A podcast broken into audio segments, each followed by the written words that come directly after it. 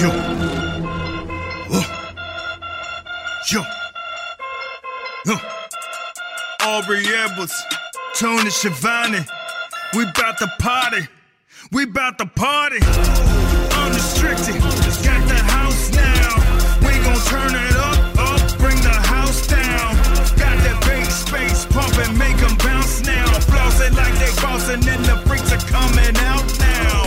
Welcome, everybody, to AEW Unrestricted, the official podcast of All Elite Wrestling. Referee Aubrey Edwards here with my best friend, commentator, legend, a wonderful all-around person, Tony Schiavone. How you doing, Tony? Hey, Aubrey, I know why you're in a good mood. You're broadcasting uh, today from beautiful Miami, Florida. Oh, I love Miami. This is the best. It is one of the great cities in the world. People don't get it. I want to move to I want to move to Miami. Yeah. I really do. Just me and the dog. I told my husband that, like, if we were forced to move to Florida, anywhere in Florida, Miami would be where it's at. No offense to Jacksonville. I know that Jacksonville has a close place in our hearts for the All Elite Wrestling crew, but Miami's, God, there's so much good food here. A lot great going on in Miami. A lot great going on in AEW, right? Hell yeah. What do we got going on, Tony? Well, let's see. We have two shows on weekly, and that's on TNT. We got a pay per view coming up. We got a couple of shows on YouTube. Don't forget Being the Elite, and don't forgetting Road 2. And we got a great guest today. We do. We have a phenomenal guest who's been blowing up the indies and now blowing up AEW, Mr. Main Event on Rampage, the Red Death, Daniel Garcia. How you doing, buddy? What's up, guys? I'm doing good. I, am glad that somebody appreciates my uh, love for Miami. I love Miami as well. It's one of my favorite cities. Yeah, it's the best. It's so good. Like I literally walk down the street and I can get like my choice of three vegan burgers. Like what kind of hell place is that? Anyway, we're not here to talk about how much food I eat. We're here to talk about the amazing Daniel Garcia and all of the things you've done in All Elite Wrestling in the very short time you've been with us. Most recently, you've been teaming with 2point0.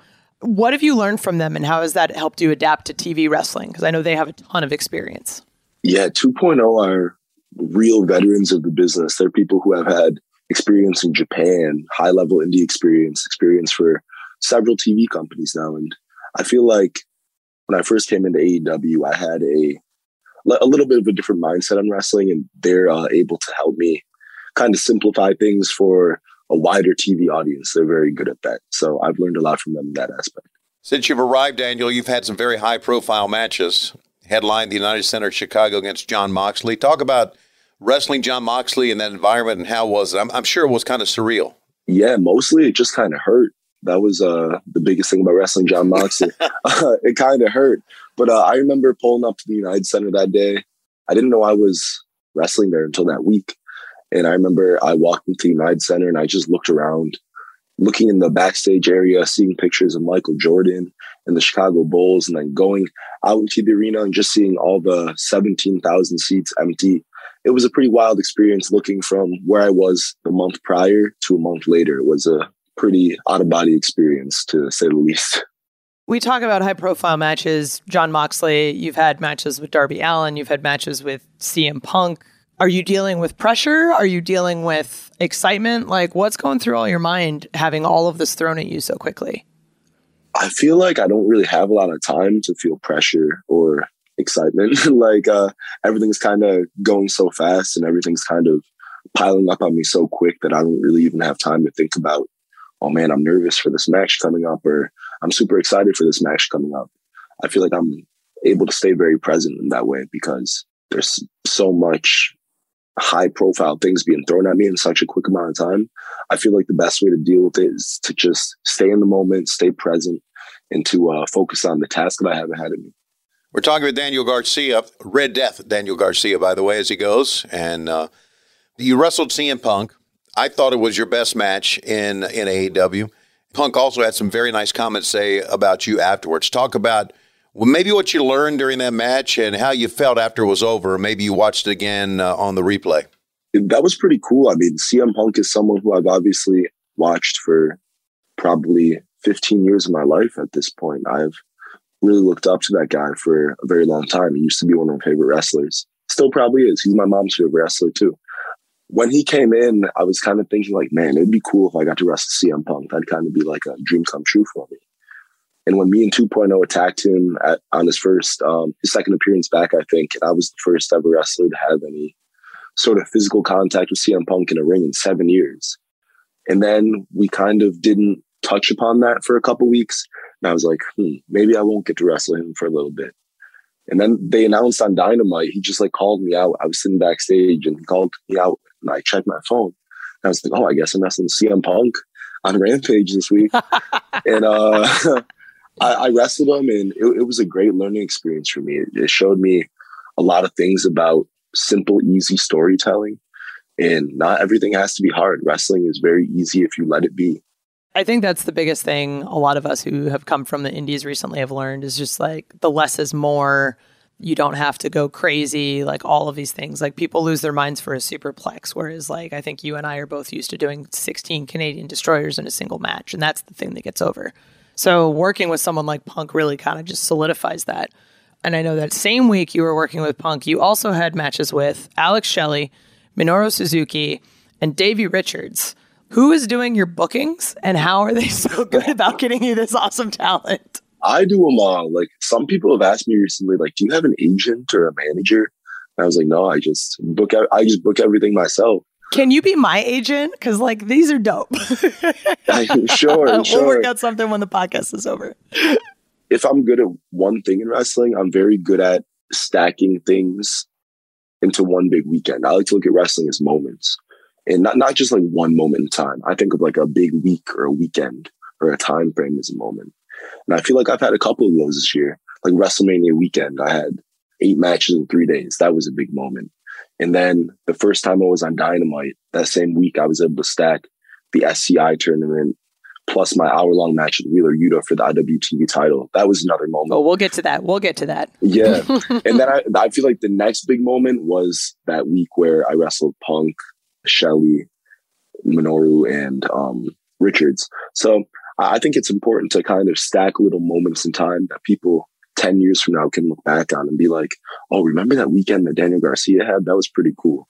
So uh, I'm just trying to give people little things that they can look back on, moments in time that they can look fondly on. Your uh, start in AEW was actually on AEW Dark. And how did you get booked on Dark? People just end up reaching out to you. I think you develop a lot of like independent wrestling clout or notoriety, and then people end up hitting you up. And I think the Blade, Pepper Parks, one of my trainers, I think he was able to put in a good word for me a little bit, and uh, I'm sure that didn't harm the harm the cause at all. But I, I think that's how it came together. They were just looking for kind of high profile indie wrestlers that they could put on their show and give an opportunity to. And that plus a recommendation, I think, went a long way. Yeah. Pepper's a good guy, man. Very good guy. The best. It was your first match back after the pandemic. Yeah, yeah. So I had about eight months off from wrestling, and my first match back was at AEW. Yeah, no pressure. We talk all the time about how like there's there's nothing you can really train for wrestling outside of wrestling. Like you can't just like go on the treadmill, you can't just lift a bunch of weights. Like it's really really hard. So like what did you do to be prepared to just come back when the opportunity arose? At that point, I couldn't even really get in the ring because the training facility near my house was closed. I live in New York and COVID restrictions are pretty tight. Right. And I remember we were able to go one day, kind of like a closed session. It was me, Kevin Blackwood, and Megabyte Ronnie. We were able to go like one day to train, just knock off a little bit of the ring rust, just so being in a wrestling ring didn't feel so foreign to us by the time we got in the ring for AEW. But before that, I was just kind of doing a lot of like HIIT workouts, you know, uh, like high intensity, very quick uh, body movement. I think that's the best way that you can kind of prepare for being in a wrestling ring without actually wrestling. Is to move really fast for a small period of time and then go slow for another period of time and then fast and then slow. I think that's the best way to prepare. Obviously, there's nothing to prepare like being in a wrestling ring for, but I was doing HIIT workouts all summer. I didn't find out I was doing AEW until that week, probably like two days prior. You know how it is. I felt pretty prepared. It was pretty hot wrestling in Jacksonville. I've never wrestled in outside heat, humidity like that before. Right. That was uh, kind of an adjustment, but we got through it. Yeah, you and uh, Kevin Blackwood against Janela and Kiss. Now, you mentioned uh, Blackwood, who's a buddy of yours, and being a friend of Blackwood, how does that help with in ring chemistry between you two? We're two people who were never like, we're not like a tag team, like a traditional tag team who like travels together. But because we are friends and because we're uh, travel partners. Right. We tend to get thrown together a lot for a bunch of different like tag teams and stuff like that when shows need a random tag team. And I feel like it just comes really naturally with me and him. I think we have a similar outlook on professional wrestling. I think that really helps us be able to move as a unit and have good chemistry in ring. Correct me if I'm wrong, but you were a hockey player and had dreams of being in the NHL prior to wrestling taking off. Uh, when did you start playing hockey? I actually started playing hockey late. I started playing hockey when I was like 11 years old, and that's pretty late to be playing hockey. But just like anything else, I think if you get enough reps, I think you can make up for lost time. And it got to a point where I was playing for like three different hockey teams at one time when I was a freshman in high school because I would play 16U select and then I got called up to like the 18U team to help them out. And I would play for my varsity high school team. And I was also playing for the other 16U select team. So yeah, like four hockey teams at the same time. Hmm. I was skating every single day, playing multiple games a week. It was pretty rough on the body, but um, it was really good to help me improve very quickly in hockey. So when did your dreams of uh, being in the NHL and making it a career change? When did that all change for you? So I've always been like a dreamer. I, I think if I put my mind to anything, I can really make it happen. Usually, when you're a hockey player or any other professional sport, I think you can usually tell by the time you're probably like a preteen, okay, I can take it pretty far with this. I think it was clear to most people by I was that age that I was probably never going to make it to the NHL, but I always had these hopes and aspirations and dreams. Like when I was still in high school, I still thought there was a chance, you know, like maybe if I get seen by the right people or if I improve this part of my game a little bit, maybe I'll be able to take it further. Looking back in hindsight, that was maybe a little bit foolish of me to, to uh, have those beliefs, but I think that belief in myself and that self confidence helps me a lot in life. We are talking with Daniel Garcia, and you got AEW Unrestricted coming up. We're going to talk about his training. Stay with us. AEW Unrestricted, Tony and Aubrey, and Daniel Garcia, who's joined us, one of the great young stars that we're so happy to be uh, watching Yes. and following his career and being able to call these matches. And it's good to have him with us on AEW Unrestricted. Uh, you mentioned uh, Pepper Parks. Now, you're from Buffalo. Obviously, we talked about the, the Buffalo Sabres. Uh, when did you start getting trained by the Blade? When did that all start for you? So there is a school that's five minutes from my house called Grapplers Anonymous. It's in Buffalo, New York. I started going to independent wrestling shows in my local area when I was a teenager. And there was a guy there named Mikey Every Night who I was a big fan of. And I'm a little bit taller, and I think he was kind of like recruiting wrestlers. So I was taking a picture with him after a show with my mom, and he asked me like, "Hey, did you ever think about being a wrestler?" And I was like, "Uh, like not really, but it's like something I would maybe like to get into." And I was 17 at the time. I remember I called Mikey a couple days later with my mom. I, I was like, "Hey, like, uh, like I'm the guy you met at the show. I'm thinking about maybe coming checking out the gym." And it turns out like me and Mikey went to the same high school. He only lived like two streets down from my house, and the gym was five minutes away from my house. So maybe like a week later, me and my mom wanted to go check it out. And he didn't realize I was 17, so I couldn't start training. He told me, no, it's like, uh, it could be a danger for the gym if I start training too early. Like he doesn't want any lawsuits of a minor getting hurt or whatever. I understood Liability, all that, blah, blah, blah. liability. But maybe like a year and a half later, when I turned 18, I was kind of not super into wrestling at that point. I was finishing out my hockey career. Yeah, it was just wrestling wasn't something that was very much prominent on my mind. But I was going for a jog around my house in South Buffalo and I saw Mikey and I decided to just say like, Hey man, like, what's up? How you doing? And he goes, Oh, like, do you still want to be a wrestler? And he kind of put me on the spot. And I was like, Oh, of course. Yeah, sure. He ended, I ended up calling him on the phone a couple days later and I checked out the wrestling gym and training started. Maybe when I was about 18 and a half years old, I started training and I was trained by a guy named Mikey Every Night and Brandon Thurston. They're two local wrestlers. Brandon Thurston is somebody who um, he's wrestled for Beyond Wrestling. Yeah. He's done some high profile indies. Maybe about a year or maybe even less than a year into my training, Pepper started coming. He did a seminar at the school and then he saw potential in a lot of the students. And then he started doing weekly training sessions with all of us, kind of like advanced classes. And uh, he was really able to put like a fine polish on a lot of our work. You joined a wrestling school at 18, independent shows 16, 17. Did you watch wrestling as a kid? Oh yeah, I, I watched wrestling since birth. My mom and dad were like big wrestling fans. My family loves wrestling, so I was watching it since I could remember. There was never a point where I like started watching wrestling. It was just always on in the house. We mentioned uh, the Blade. Talk about when you met him and what you've learned from him. Yeah, I, have learned so much from uh, Pepper. He's somebody who I, I, didn't really have like a father figure growing up. My father wasn't really around. He uh, passed away when I was young. So Pepper was like one of the first like father figures I feel like I had in my life. He's somebody who he, he's 20 something years older than me, but he's somebody I could always go to for advice in and out of wrestling, like life advice, but also just advice in the ring. He's somebody who is uh, very comforting and somebody who is very helpful and somebody who is always willing to go the extra mile to make sure that somebody is comfortable and to make sure that somebody is just on the right path. The first time I saw Pepper backstage and you were headed to the ring, he's like, "Oh, Daniel's match is going," and he like books it over with his little tray of pre-made meal. Yeah, yeah. And I didn't know that he was involved in your training, but I know that he is really supportive of a bunch of the indie wrestlers coming out of the Buffalo scene. And I was just like, oh, this is really cool. Like everybody from Buffalo supporting everybody and then learning more and more. I'm like, man, this is dope. This is awesome. Like, it's pretty great to have someone who's so pivotal to your training now be a coworker like I said, he's someone who was like a role model. I grew up watching Pepper too. He was on all those indie shows that I would go to growing up. I remember, like, I have pictures with him as a fan. From me just being a fan of his and then him at being kind of like a role model figure and like a positive now figure in my life was, it's a cool transition. And sometimes, like, I'll just be having like a normal conversation with them. I'll think, I'll be like, man, this is Pepper Parks. That's pretty cool. You're the Red Death, Daniel Garcia. Where does Red Death come from? Andy Williams actually came up with it. Ah, the butcher. Yes, the butcher. I started wearing this like red gear. I don't know. I think I was just missing like a little bit of steez to my character.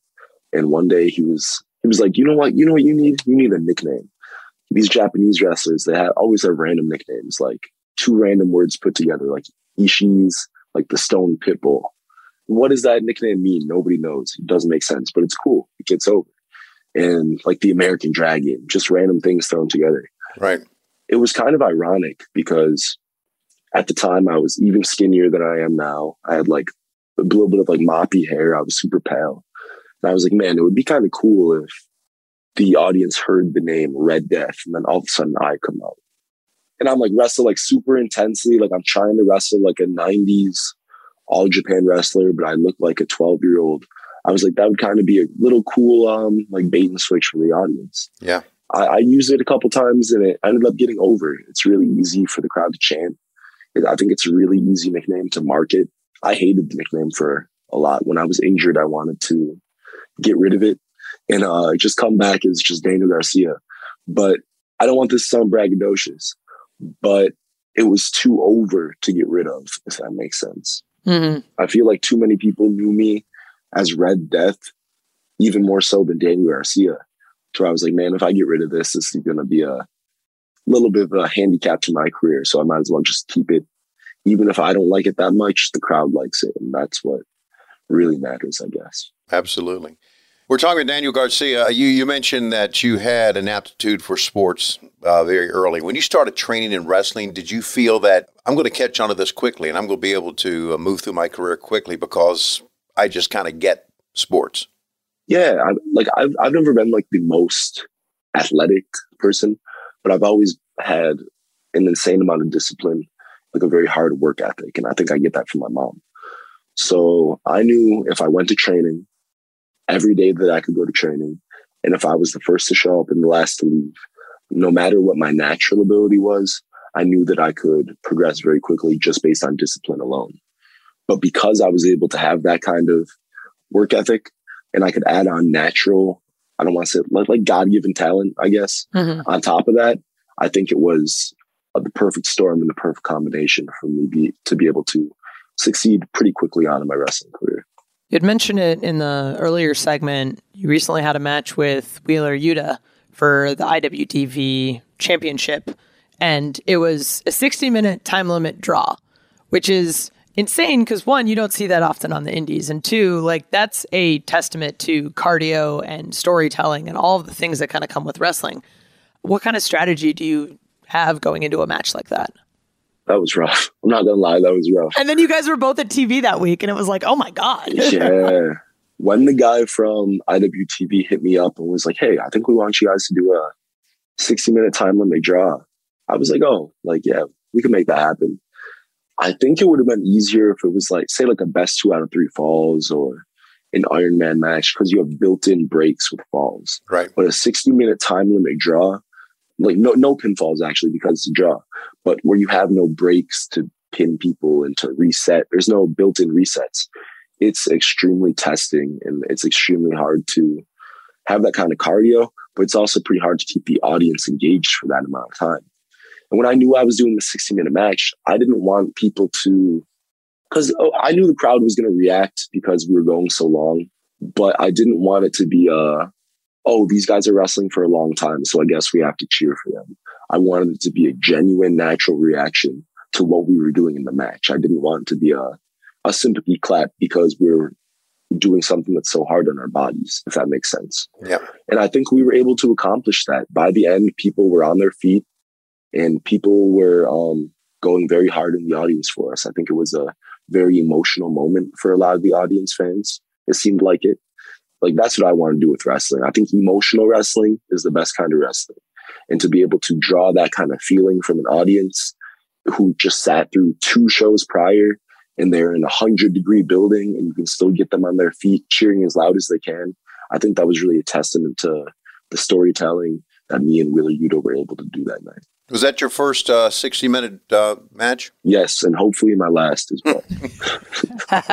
well, you know, you got you got to pace yourself during those. I was wondering, you and Wheeler get together and talk about your match. You had to come up with something different for both of you in this. I mean, uh, you learn so many things training, you learn so many things going through the independence, but then again, now you're 30 minutes into the match and you're thinking, hmm, maybe I've done that before in this match. Maybe I need to do something else. So, how do you pace yourself on that? Yeah, especially somebody like me. It's like I don't have a lot of cool moves, you know. Most of my stuff is I just grab stuff really hard and then make like a weird face. And you can only do that for you can only do that for so long. And uh it got to a point in the match where like I did like a spinning tombstone. And it's like I never did a, did a spinning tombstone in my life before that, but I just had to break out like something something that the audience has never seen in me before because I, I just had to do something creative. And I mean, Yuta's fantastic. He has a very similar style as me, a very technical style. So we were able to kind of eat up a lot of the time just grappling and doing things that felt very natural to us in the moment when it comes to tactical wrestling. Get a lot of feedback from the guys and the and girls in the dressing room on on that match. Yeah, because I came back and I like hated it. I remember uh, Yuta loves telling the story. I had like an existential crisis in the middle of the match. We doubled down off something, and I remember I was laying there right next to Yuta, and I go, Yuta, does this match suck? Is this terrible? like, do you think the crowd likes this? I remember it, it, was like a crisis I had in the match. When I came to the back, I just felt like mad. I was like, oh, that match sucked. But then, like, the dressing room was outside, like right in the parking lot where all the fans were coming. Some of the fans came back and, like, they were telling us good job and stuff. And once they told me that and I was able to see the reactions from people on social media, I felt a little bit better about it and the people in the locker room always help too. You can never tell if people are giving you their honest feedback or if they're actually just trying to uh, tell you did a good job just because they don't want to cause conflict. But people seem genuine. I was able to feel a little bit better at, about the match after. I always find it entertaining when there's a wrestler who's like really good, puts on a great match, and they come to the back and it's like, man, that sucked. there's so many times it even happens at, I'm not going to name names, but it happens at AEW. And I'm just like, what the hell are you talking about? That was great. Yeah. Nah, this sucked and this sucked and this could have gone better, blah, blah, blah. The commercial, blah, blah, blah. Like, man, you guys are silly. Perfectionists. Yeah, you're, you're hard on yourself, and, and I get that, and and I think that that happens a lot. I think you're right, Aubrey, in AEW. I mean, guys will, and girls will come back and say, "Oh man, that match was terrible," and I go, "Not from where I was sitting. It was a damn good match." So it's pretty good being hard on yourself, but you know, give yourself a break sometime, Daniel. I think that's important. I think it's good to be hard on yourself and to be your own worst critic, I guess, but it's also very important to accept your flowers and to take your roses in while you can and to just kind of be present and enjoy what you're doing and not being so strict on the small details that nobody else probably notices when they watch your wrestling match. We're having a great conversation with Daniel Garcia, recent signee to All Elite Wrestling. Tony and Aubrey here, AEW Unrestricted. Coming up, we got lots and lots of fan questions. AEW Unrestricted, Tony and Aubrey here with Daniel Garcia, and we are at fan questions. Plenty, plenty here today. This first one is one that I'm actually very, very interested in because I'm a big technical wrestling fan. Cowboy Shit on Twitter asks, How at age 23 are you one of the best technical wrestlers of all time? Is it extensive film work, hours and hours of practicing? Does it just come naturally? All of the above. I would say that's a little bit of a stretch, one of the best technical wrestlers of all time. but uh, I appreciate it. Thank you. I think most of it is just reps. There was a period of time where I would be at the wrestling gym and I got a lot of one on one training just because nobody else was showing up. So it'd be me, Brandon Thurston, and Mikey every night, who um, are very good technical wrestlers. They're incredible. And I would just spend hours upon hours grappling with them in an empty room, four cold walls in Buffalo, New York. And I would just learn so much. I would learn so much about how the body moves and how the body like if you move one body part this way, this other part will come free. Then you can grab that. I would just learn so many little intricacies, stuff like that. And I think that's the most important part of getting good at anything, just getting in a lot of reps and practice, practice, practice. From Twitter, Starlight Shinobi. That's Starlight Shinobi wants to know what is your favorite submission hold to use and which submission hold is the most painful that has been used on you? Oh, the sharpshooter is obviously my favorite. It always wins me my matches that's one of my favorite. I like to do like a sleeper hold. I think it's the reason why I like to do a sleeper hold is because everyone can understand it. You don't have to be a wrestling fan or a MMA fan to know that being choked hurts and that being choked is a very painful experience. Everyone's been had their breath constricted at one point in their life by like someone on the playground or their older brother or sister choking them. Everyone's been through having your air being constricted for a period of time. And that's why I like using the choke. It's just so easily digestible for such a big audience. Most painful submission I've ever been in was Moxley putting me in that bulldog choke is up there. That hurt really bad. Mm. I thought my head was about to pop off. Maybe that, or when I wrestled Walter, he put me in a Boston crab and put his full body weight on my lower back. Mm. And I thought my back was going to break. And I think those are probably the two most painful submissions I've ever been in, in my life. King of the North asks, I need a whole segment on Joshi wrestling. Well, sorry, King of the North, you're not getting that. More, more or less, when is Daniel starting Choco Pro USA with Emi Sakura? Ooh, I just saw Evil Uno had the first Choco Pro USA show, and I was pretty jealous. I know. I feel like I'm the person who kind of brought forth that idea a little bit when I started talking to Lulu and Emi on Twitter.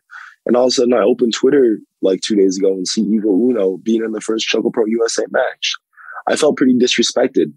So I think I'm going to come for my revenge on Emi Sakura and Lulu Pencil next time I see them backstage. I think that's when you're going to see me debut. Starting a feud on AEW Unrestricted. Yeah. I love it. I'm coming for you, Lulu Pencil. Oh. I know you gave me that mug and that Choco Pro t-shirt, but that's not going to fix it. You put Evil Uno as the debut. That should have been me. I'm coming for you. I love it. Jin Kenshin oh, wants to know what's your favorite Joshi match of all time and why? It's always so hard for me to put my favorite match of all time just because recency bias is such a thing. Yeah. I don't know. There's so many classics. Like there's a bunch of old classic matches. Recently, my favorite match has been Utami versus uh, Syuri at the one of the recent Stardom shows. I can't remember. It was during the Grand Prix, uh, the Princess Grand Prix. That was one of my favorite ones. Meiko Satomura against uh, Mayu Yamashita is one that I always go back to from, I think, like 2015. That's one of my favorite Joshi matches. I hate being asked for my favorite matches just because you, you, can like so many for so many different reasons. It's hard to put a label on like, this is my favorite. Right. But I guess if I had to pick one, it would probably be Mayu Yamashita versus Meiko Satomura. I like the recency bias thing you mentioned because then there's always a like, which one is the favorite that you've watched? Which one is the favorite you've participated in? And it's like, which one? Perfect. Makes a lot of sense. Exactly. And then you can like some for like nostalgic reasons. Like I could go back and find like a Toyota match for nostalgic reason because those are like the classic Joshi wrestling matches. Wrestling just gets better over time, obviously. So I think that newer matches are better than older matches subjectively without nostalgia. I, it's a whole conversation I could get into, but I'll just I'll just say Meiko and Mayu. How did you get in, introduced into Joshi wrestling? Joshi wrestling, I was introduced to by uh, Io Shirai. Mm. She is, I think, one of the best wrestlers in the world. Still, I would watch her matches in Stardom. I'd be like, man, this is stuff that I've never seen before. This is stuff that is super innovative and groundbreaking in professional wrestling. It, it's stuff that you have never seen before in a wrestling ring, and these are women who can out wrestle anybody on the planet, and they're all in one company. Yeah. I think that was the coolest thing ever. Just seeing these like these small girls wearing colorful, like I guess like girly gear, like flamboyant gear, just beat the hell out of each other for 20 minutes. Mm. I was like, man, this is my favorite wrestling ever. Mhm. It, it's like a wormhole because you'll be introduced to a match and then you'll watch it for one person and then you'll become a fan of the person they wrestled. And then you just want to keep going deeper and deeper and deeper into the Joshi wrestling wormhole. And then all of a sudden you have seven different Joshi wrestling subscriptions being charged to your credit card every month. and uh, yeah, I, I'm super into Stardom and Tokyo Joshi Pro and Ice Ribbon. I love watching all that stuff. I think it's the best wrestling in the world. Beast Wrestler 21 asks Out of your crazy wrestling schedule recently, do you have a favorite match or moment? Moment I would say is getting the respect fist bump from Suzuki san. I think that was maybe like a top 10 moment of my life. That was a pretty cool moment that I think I'm going to remember forever. Kevin Merrill wants to know after knocking off a few dream matches, and we've talked about those, name your next dream opponents. I think the next obvious one is Brian. Yeah. Mhm. I was like, if you don't say that, like, yeah. It's the match that I get tagged in probably about seven tweets a day asking for. He is my favorite wrestler of all time, if I'm being candid. same. I think that's like the natural dream match that I probably should have coming up within the next couple months, if I had to guess. Uh, we have a question from the Midnight Blade, not Pepper Parks Blade, but this is a different Blade. Who are your influences in wrestling, be it style wise, character wise, promo wise, etc.? Style wise is hard. I think I probably wrestle most like an old school throwback, like a Tully or an Arn. I feel like stylistically wise, those are probably the people who I wrestle the most like. Character wise, I go to a bunch of different inspirations. Like this one might be surprising to a bunch of people, but Mark Henry is like a super big influence on my wrestling. He's somebody who, when he came out, he had instant believability. He was somebody that no matter who you were in the audience, nobody would ever mess with him. Nobody would ever think about crossing Mark Henry. and I feel like that's something that I kind of try to take with me, even though I'm not literally the strongest man in the world, even though I'm not that. I think I like to carry this, or at least attempt to carry this aura about me that nobody in the audience would ever want to mess with. And that's a big inspiration that I've been able to take with me. And then you find out that Mark Henry is just a big old teddy bear, and then you go, wow. Yeah, yeah. He's one of the great guys, isn't he? He's the coolest. Scott Miller wants to know how did your run over the last year in Limitless help build and define you as a wrestler? Run Over Limitless was super interesting to me because I had to learn how to be a top guy at the company. And it was during the pandemic too. So we didn't have a live audience. So I had to learn how to play the cameras more and how to make things digestible to people who aren't actually in the building, make things digestible to people who are watching at home. I feel like those are the biggest takeaways. It, it wasn't like working TV, obviously, but it taught me a lot about working cameras and taught me a lot about just making things very easy for the audience at home to digest. It just taught me about how to put on a main event match and how to close a show when people before you on the card were doing crazy things and having these crazy, long, extensive, exciting matches. I had to learn how to keep a crowd interested during a like a 20 minute main event when they just sat through hours of great wrestling beforehand. Those indie shows, and they really like their 20 plus minute matches. They love them. They love them quite a bit. King of Cups, what is your earliest memory of going to a wrestling show strictly as a fan? And what was the event and how was the overall experience? It was Empire State Wrestling and it was an indie show in North Tonawanda, New York. My uncle was friends with one of the wrestlers, so he was able to get us in. And I have pictures of me at the show with um, a bunch of the indie wrestlers. I don't know how long after that, but I remember going to a WWE show with my family. I remember we made our own T-shirts, uh, like the iron-on T-shirts. We made our own, like we made signs and stuff. I think my first memory of that show, for some reason, I remember seeing Tajiri. Wow. That's my first like live show memory that I remember. Mitchell Duncan wants to know any good road stories from wrestling in Canada. Oh, wrestling in Canada is the, the funnest, man. I, I, miss Canada so much. It's uh the coolest. The only thing that stinks about Canada is you get out from a show, say at like 11 midnight, there's nothing open. There's nothing to eat. So when you drive home, you have to stop at an ONroute and just get some stale Timbits and some hot chocolate from a Tim Hortons. yeah, I mean, no, no crazy stories that I could tell. You know, it's usually just the fun little memories of like singing in the car with all my friends or little intricate things that would not be exciting for a podcast to listen to. It's hard to explain to people that like sitting in a car for three plus hours with your friends is some of the best parts of indie wrestling. It's like the relationships you build.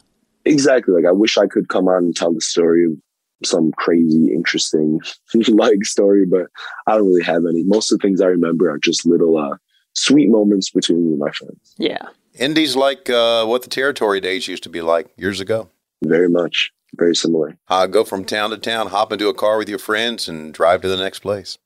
Next question from Corgi Durst. If you were going to have a Red Death music festival, who are five performers we'd expect to see, and who of them would headline? I'm a big like rap and R and B fan. I, I, like mostly like modern day music because I'm young. That's what I like to listen to. He's one of the cool kids. Yeah, I'm one of the cool kids. right now, like based on what I'm currently listening to, so Drake would be the headliner for sure, no question. Drake has to be there. Then maybe Roddy Ricch. He's a West Coast rapper. I'd have Roddy Ricch there. This R&B singer named Blxst would be there. I love his music. His music you can listen to while you're doing anything. Uh, Westside Gun. He's a rapper from Buffalo. I'll throw him on the show. And NBA YoungBoy. I'll throw him on there for the kids. For the kids. for the kids, yeah. Okay. Sean Marisnak. Uh, Sean, if I mispronounce your name, I'm sorry. What's something about Buffalo, New York that you think people should know? Bonus points, favorite pizza place in Buffalo? Ooh, favorite pizza place is Bella Pizza, Lackawanna, New York. Yeah, when you come to Buffalo, you're going to experience so many different things in such a small amount of time. You're going to be in a safe neighborhood in one moment, two minutes later, you're going to be in the worst neighborhood that you can imagine. So if you come to Buffalo, prepare for that. You know, Buffalo is a city with a lot of character to it. It's like a pretty working class city. Right. It's improving over the past couple years. We have like a lot of money coming in and it's kind of turning into like a bit of a gentrified city, which is good in some ways, but in some ways it's very bad. But you can come here, you can expect a lot of good food, expect a lot of good people, and you can also expect somewhat of an element of danger if you come to Buffalo, New York. I've spent a lot of time in Buffalo, really have. So I'm with you. A lot of good food there. I've never been. You never went to Buffalo. Hmm. Which is funny because I'm in New York like at least twice a year, but it's never Buffalo. It's always like the Poughkeepsie area. You never know where AEW is going to end up. You never know. Be safe if you come to Buffalo, guys. Be safe. Be prepared. I'll just call up my buddies Daniel Garcia and Pepper Parks and be like, "Hey, uh, I am not leaving your side because I heard this place wasn't safe." you're good. You're good with me if you're in Buffalo. There we go. Awesome. Well, thank you, Daniel. This has been absolutely wonderful. It's been great getting to know you a little bit about your background and all of the crazy, crazy shit you've done recently. It's just the start of what will be, I know, an incredible career. Thank you. Thank you. I, I hope I'm able to do this for a very long time. You can follow Daniel Garcia on Twitter and Instagram at Garcia Wrestling. And don't forget to follow this podcast, AEW Unrestricted, free wherever you get your podcasts. Free, F R E E. And our video episodes are on YouTube. Just go to YouTube and search AEW Unrestricted. And how about all of our TV shows? Aubrey Edwards. We got Elevation on Mondays and Dark on Tuesdays on YouTube at 7 o'clock Eastern, 6 Central. And then we've got Dynamite, currently still on TNT until January 5th, which we will swipe to TBS, and then Rampage, which Daniel Garcia has main evented many times on Fridays. TNT, we're on like almost every night of the week now, so you can see Daniel Garcia wrestle quite a bit. You can hear Tony a lot. You can hear me yell at people when they just disregard everything that I'm saying. Anyway, I'm Aubrey Edwards. This is Tony Schiavone. This is AEW Unrestricted. Thank you so much for listening. Come on, throw your hands up, let me see you. Unrestricted, got the house now. We gon' turn it up, up, bring the house down. Got that big space pumping, make them bounce now. Floss it like they